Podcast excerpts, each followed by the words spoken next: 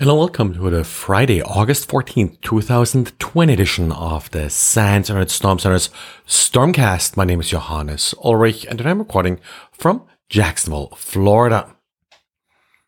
Researchers from the Ruhr University in Bochum and the New York University of Abu Dhabi came up with an interesting attack to decrypt LTE voice calls. When using a cell phone to make a call over LTE, a stream cipher is being used to encrypt the data. And in order for this stream cipher to provide good security, a new key stream, which means a new set of bytes has to be selected for each call in order to guarantee the confidentiality of this call. Now, the technique being developed by these researchers forces a reuse of a keystream and uh, with that calls may be able to decrypt it. They call the attack ReVoLTE, so essentially re voice over LTE and published a paper outlining how the attack works. Now, this is not a problem with the standard of voice over LTE, but an implementation issue. And they actually worked uh, with the standard bodies to make sure that carriers were able to fix the problem before the paper was released.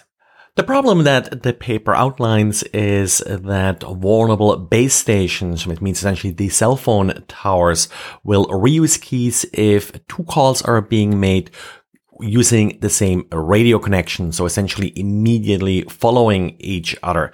And the way this would be attacked is that an attacker observes a call being made from a handset to a certain tower. Once that call ends, the attacker will immediately call the victim and then that key stream will be reused. And of course, the attacker will know the plain text content of the second call and will be able to use it to derive the key stream, which since it's the same one as for the first call can then be used to decrypt the first call. At the time when this particular vulnerability was discovered, the researchers took a look at 15 different cell phone towers in Germany and found that 13 of them were misconfigured and were vulnerable to this particular exploit. Since this is really a problem with uh, the tower, the base station, there's really not much that you can or have to do as an end user. They did release an Android application that can detect if a cell phone tower that you are connecting to is vulnerable. However, uh, this Android application only works if you have root access to your phone and if your phone uses a Qualcomm chipset. So in the end, it's up to the carriers to make sure that their base stations are properly configured. And hopefully due to the coordinate vulnerability disclosure that these researchers did back in December, uh, this should hopefully be taken care of by now. The only sort of countermeasure that I could think of as a user is that if you just made a confidential call and all of a sudden immediately after that call receive an incoming call from an unknown number out of the blue, well, it may be better not to pick up. And Checkpoint Research did release yet another interesting blog post, this time looking at vulnerabilities in Amazon's Alexa that Amazon recently patched. The problem here is that these vulnerabilities could be used to replace applications, these so-called skills within Amazon Alexa. And as a result, an attacker could override a certain skill with a very common invocation phrase. Each skill does have a particular phrase in order to start the command, like whether or not you want to, for example, turn on your lights or whatever you want to do with that particular skill. But these invocation phrases are not necessarily unique. So different developers may offer different skills that use the same invocation phrase. The reason this was exploitable was that Amazon didn't carefully enough separate origins within its web services that are being used for Amazon Alexa. The origin is usually identifying the host name, the protocol, and the port of a particular request. And cross-origin policies are used to keep different origins apart.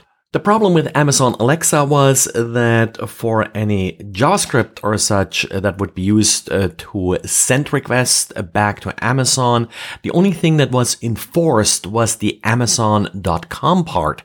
So an attacker could inject JavaScript at any other Amazon.com site. So all it took was a single cross-site scripting vulnerability anywhere within the Amazon.com universe. To turn this into an exploit, a user would have to click on a link that will direct the user to Amazon.com, then use this cross-site scripting vulnerability at Amazon.com to load JavaScript into the user's browser. Due to the loose CORS policy, it was then possible for this JavaScript to send a request to Amazon and retrieve a cross-site request forging token from Amazon and exfiltrate it to the attacker. The attacker can then use uh, this token to uninstall the existing application or skill from Amazon's Alexa and install instead the replacement skill with the identical phrase. And the next time you ask Alexa to turn on your lights, well, uh, maybe all the lights in your house go off or the doors open or whatever uh, the attacker would like you to do. So somewhat complex exploit, but probably in reality it would not have been that tif- difficult to pull this off. Uh, Amazon, of course, has patched this vulnerability. Amazon Alexa will update firmware automatically, so nothing that you have to do. And of course, part of the fixes here were on Amazon's backend. And if you're managing Linux servers, you may want to take a look at a document released by the NSA together with the FBI with details regarding the Drovorub uh, malware. This malware is uh, commonly attributed uh, to Russia and consists of a client including a kernel module or rootkit. Now, capabilities include file transfer and there's also a port forwarding tool. So your system could be used as a relay. And then, of course, uh, there is also a command control capability built into this tool. Overall, the tool is modular, so there are various parts that could or could not be installed in your system if you are affected. And the document published by the NSA and FBI does include tons of technical details, including snort signatures and Zeek scripts to actually detect the activity and a number of host-based indicators, uh, like, uh, for example, how to find it with volatility, Yara rules, and all kinds of additional details that in particular, if uh, you like to go hunting, well, uh, maybe some nice uh, new tools to try out. Well, this is it for today. So thanks for listening and talk to you again on Monday. Bye.